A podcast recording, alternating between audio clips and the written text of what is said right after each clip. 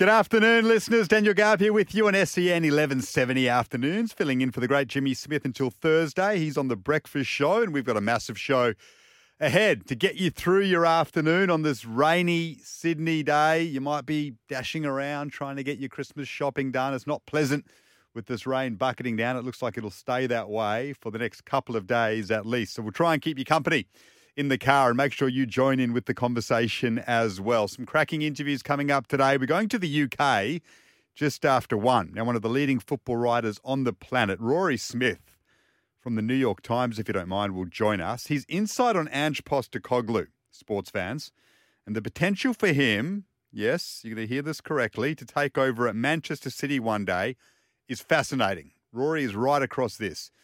Tell us all about Ange and how he's resonating over there in the UK. But maybe there are bigger things ahead, even though he's in the infancy of his tenure at Tottenham Hotspur at the moment. He'll also give us his reflections on his time covering the Women's World Cup here in Australia amid Matilda's mania. It's a great memory. And it got me thinking can anyone usurp Ange or the Matildas for our Sports Achievers of the Year in 2023? And I thought, let's do some sports awards with that in mind on the show today. So give us your best performers of the year as we get close to the end of 2023 and the biggest underachievers as well on the text line 0457 736 736. Send us your nominations and the open line. Call up and have a chat to me. I'd love to go through them with you in detail. 1300 01 1170. 1300 01 1170 for the open line. 0457 736 736 for the text line. Any sport, any nomination, you lead the way. It's the SEN Afternoons Oscars. Pat Cummins has fair claims for that award as the biggest achiever of 2023. We'll talk cricket too with Adam Collins from SEN Cricket as we look ahead to Boxing Day and see how the wicket is shaping up. Does Scotty Boland get a go on his home turf? The sentimental favourite there in Melbourne. Will there be any change? And then we look ahead to the rest of the summer and shoehorning Cameron Green in some way for the selectors to do so because of his undoubted talent. The future captain, is it Travis Head? Is that nailed on? Adam Collins will answer all of that for us. Plenty of rugby league nominations will come in, no doubt. The Hammer. Is he the man who leads the way? Kalyn Ponga, the M medalist, who underachieved? Brad Fittler with the Blues. Is he your nomination in that sense? Get on the text line 0457 736 736 and the open line 1300 01 1170. Xavier Bartlett from the Heat will join us as well. We can chat about the crazy prices for the Aussies at the IPL auctions. It's eye watering stuff. And uh, Mitchell Starc, of course, is leading the way at the moment for the Aussies in that sense. Pat Cummins was the most expensive player in IPL history but he's been outdone by Mitchell Starc. The Australian pace veteran yielded more than $8 million at Tuesday night's mini auction in Dubai. He win a World Cup, and the Aussies are likely to ramp up a fair bit in terms of their demands. What about the Mitchell Johnson saga? What do you think about this? Cricket Australia banishing him from hosting a couple of rooms at the Perth Test due to his scathing comments on David Warner. I would have thought that would have been of interest to Cricket Australia. You're entertaining corporates after all. Don't you want them to uh, hear from the man himself when you've paid top dollar for a corporate ticket? Get Mitchell Johnson in there to explain why in a bit more detail. Seems a little bit sensitive from the power brokers at Cricket Australia, but that's an interesting one that might have you fired up. Mitchell Johnson stood down from speaking functions. But get on the open line. We want to know your best performers of the year and your biggest underachievers in Australian and world sport. 0457 736 736 for the text line and the open line 1300 01 1170. Big news in rugby league, though. We're going to speak to Tim Barrow in a moment about the Addin Fonua Blake decision to go to the Sharks and to reject the Dragons. Where does this leave St George Illawarra? You've missed out on a couple of big names in recent times. And I've got a drama with Junior Amone, of course, that has stretched on for some time. A text through from Graham, though. He's chimed in. Team of the year, the Australian cricket team. Hard to look past them, of course. Weren't they fantastic? Winning the World Cup, taking it to India against all odds. Um, and On the pitches that, of course, didn't favour us in retaining the Ashes, Matildas are his most inspirational. And the West Tigers for Graham, the disappointment of the year, both on and off the field. I like it, Graham. Into it early for our sports awards of the year for 2023. Your best achievers, your biggest underachievers, most inspirational, whatever category you want to drum up, do it for us. Uh, the Dragons haven't ended the year the way they would have liked. Tim Barrow from Saturdays in the Gong has joined us already. Tim, thanks for doing so, mate. Uh, they've targeted a couple, Tommy Dearden, Addin Fonua-Blake. Before we get on to the Dragons, though, the move, though, by Cronulla to get him for the 2025 season and beyond the big Warriors forward, how big is that and why has he chosen Cronulla, do you think? Yeah, good afternoon, Daniel. You know it's dire for the Dragons when the West Tigers are making you look bad in the player market. Um, yeah, it's a huge signing for the Sharks. They lacked the firepower through the middle. They were shown up particularly defensively there last year in some big games. Uh, so great signing for Craig Fitzgibbon and the Sharks, and they they did it in a really uh, business-like manner, didn't they? So I think it just shows they mean business for for next or for the following season with uh, Fonua-Blake sticking with the Warriors uh, for next year, but yeah, in the same way, a, massive blow for the Dragons because they just haven't been able to uh, to land a blow at all in the player market. Yeah, so they miss out on Adam Fonua-Blake. They miss out on Tommy Dearden, and they've got the junior Amone Saga. I mean, he's, he's a rising star, and his contract's going to be terminated. So, what sort of position is Shane Flanagan in on the whole? How big of a blow is this, and where to do you think for the Dragons from here? I don't think he has any choice now but to take a long term approach to it. I mean, you look at the strategy of the bottom three teams. The Bulldogs have seemingly signed every utility available on the market. Uh, Connor Tracey will be, have his value. Uh, Drew Hutchison, Kurt Mann, Blake Taaffe. Uh, they're all uh, valuable players to an extent, given the uh, lean amount of uh, decent halves there are on the market. And then the Tigers land the big fish with with Jarome Luai and obviously Benji Marshall will hope that they can build a team around. So it's sort of where to next for the Dragons. No doubt Joey Manu will be the number one target, but the Roosters are a notoriously hard team to prize a player out of. And uh, whether it's Joey Manu or perhaps Luke Keary, there might be some value there. But um, the big question will be whether Ben Hunt wants to commit beyond next season uh, and see out his career with the Dragons because if he was to go uh, after next year, well, yeah, they've, they've got some uh, real holes in their squad. Sometimes when a story stretches on for a long period of time, we lose track a bit in terms of its significance. And the Junior Amone story, I mean, he's a he was a rising star, a lot of talent there. This happened in November last year, though. Um, the drama where he allegedly brandished a hammer and chased a tradesman off a roof. He's set to have his contract year registered. So because it goes on for a while and we discuss the minutiae of what's actually happened in so much detail, we sometimes lose track of how big of a blow it might be. How talented a player are St George losing in your mind, Tim? Yeah, he's certainly a, a, talent. I mean, there's just so much potential there, but it, it sort of speaks to how they've managed that next generation of talent coming through. I mean, uh, it's not like the Amone situation has blindsided them. They've been well aware of it for some time. Uh, they've let Jayden Sullivan go off to the Tigers, and then there's the doubt around Tyrell Sloan staying at fullback next year, although he may well start the season in the number one jersey. But you know his form wasn't great this season, so you you talk about bringing those players through. It, it wasn't long ago that Dragons fans were kind of uh, having all their hope in in what those three players were going to bring in the next sort of three or five years, and all of a sudden there's now this sort of gaping hole in that strategy. So. Uh, when you throw the Ben Hunt situation into it, I mean, uh, Hunt's 33, Jack de Belin's 32, uh, Jack Bird may well have another contract in in 28 uh, in terms of him being 28, but uh, there's some real questions just in terms of strategy and uh, when you talk about this, the, the joint venture clubs and uh, the lack of cohesion on boards, and we've seen the West Tigers board overthrown, um, you know, there's there's huge, huge questions for the Dragons to answer. And I mean, Shane Flanagan's a, a tough operator. He he will no doubt set out a strategy over the next six months and be be patient in trying to do that. He'll he'll still believe that they can be a finals contender next year. But there's just so many question marks. Whereas, you know, in that comparison to the Tigers, that the hope of having uh, Jarome Luai coming to the club um, shows that they can they can build a team around a player. Dragons fans, give us your thoughts. 0457 736 736 or on the open line 1300 01 1170.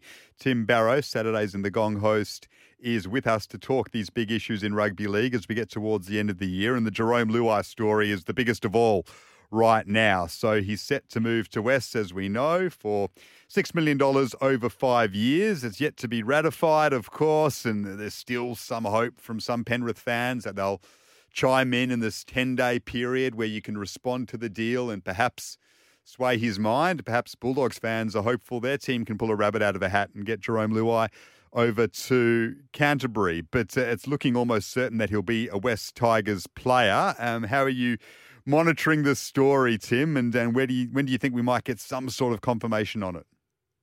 It's fascinating, isn't it? I mean, as if the NRL needs any more drama. They love it, though, Tim. Come on. This is great for them. it's, exactly, it's exactly right. Let's just add a ten-day clause to make you know, exactly three other teams stay stay in the mix to see if they can uh, add value to the the offer. I mean, it seems like he will uh, land at West. I mean, Penrith have been reluctant to to up the offer, and it'll be fascinating to see how they deal with that scrutiny. The Panthers they've they they've been so untouchable now for those three years, and they've let Stephen Crichton go, they've let other players go, and and you just you, you can feel that squad being stretched, and, and it'll be just it'll be fascinating next year to see how uh, the Panthers can cope with that bit of extra adversity and, and how the group deals with it. But um, I guess just touching on the, the Dragons again, I mean, Tom Dearden was the one to me. If, if, the, if the Dragons had been able to sign Tom Dearden, which I think would have been an ideal replacement for Ben Hunt, he's 22, the pressure would have been off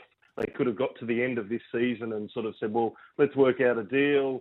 Uh, where's your destination club? You're going back to Queensland. Where are you going to land, Ben? Let's make everyone happy and we can get on with it. But having missed out on that, now, you know, maybe Joey Manu or Luke Keary is the, the key weapon. But uh, yeah, I think there would have been a fair bit of anxiety when Dearden committed to the Cowboys. No doubt. Let's hear from Brad Fittler on Jarome Luai and that impending move to the Tigers.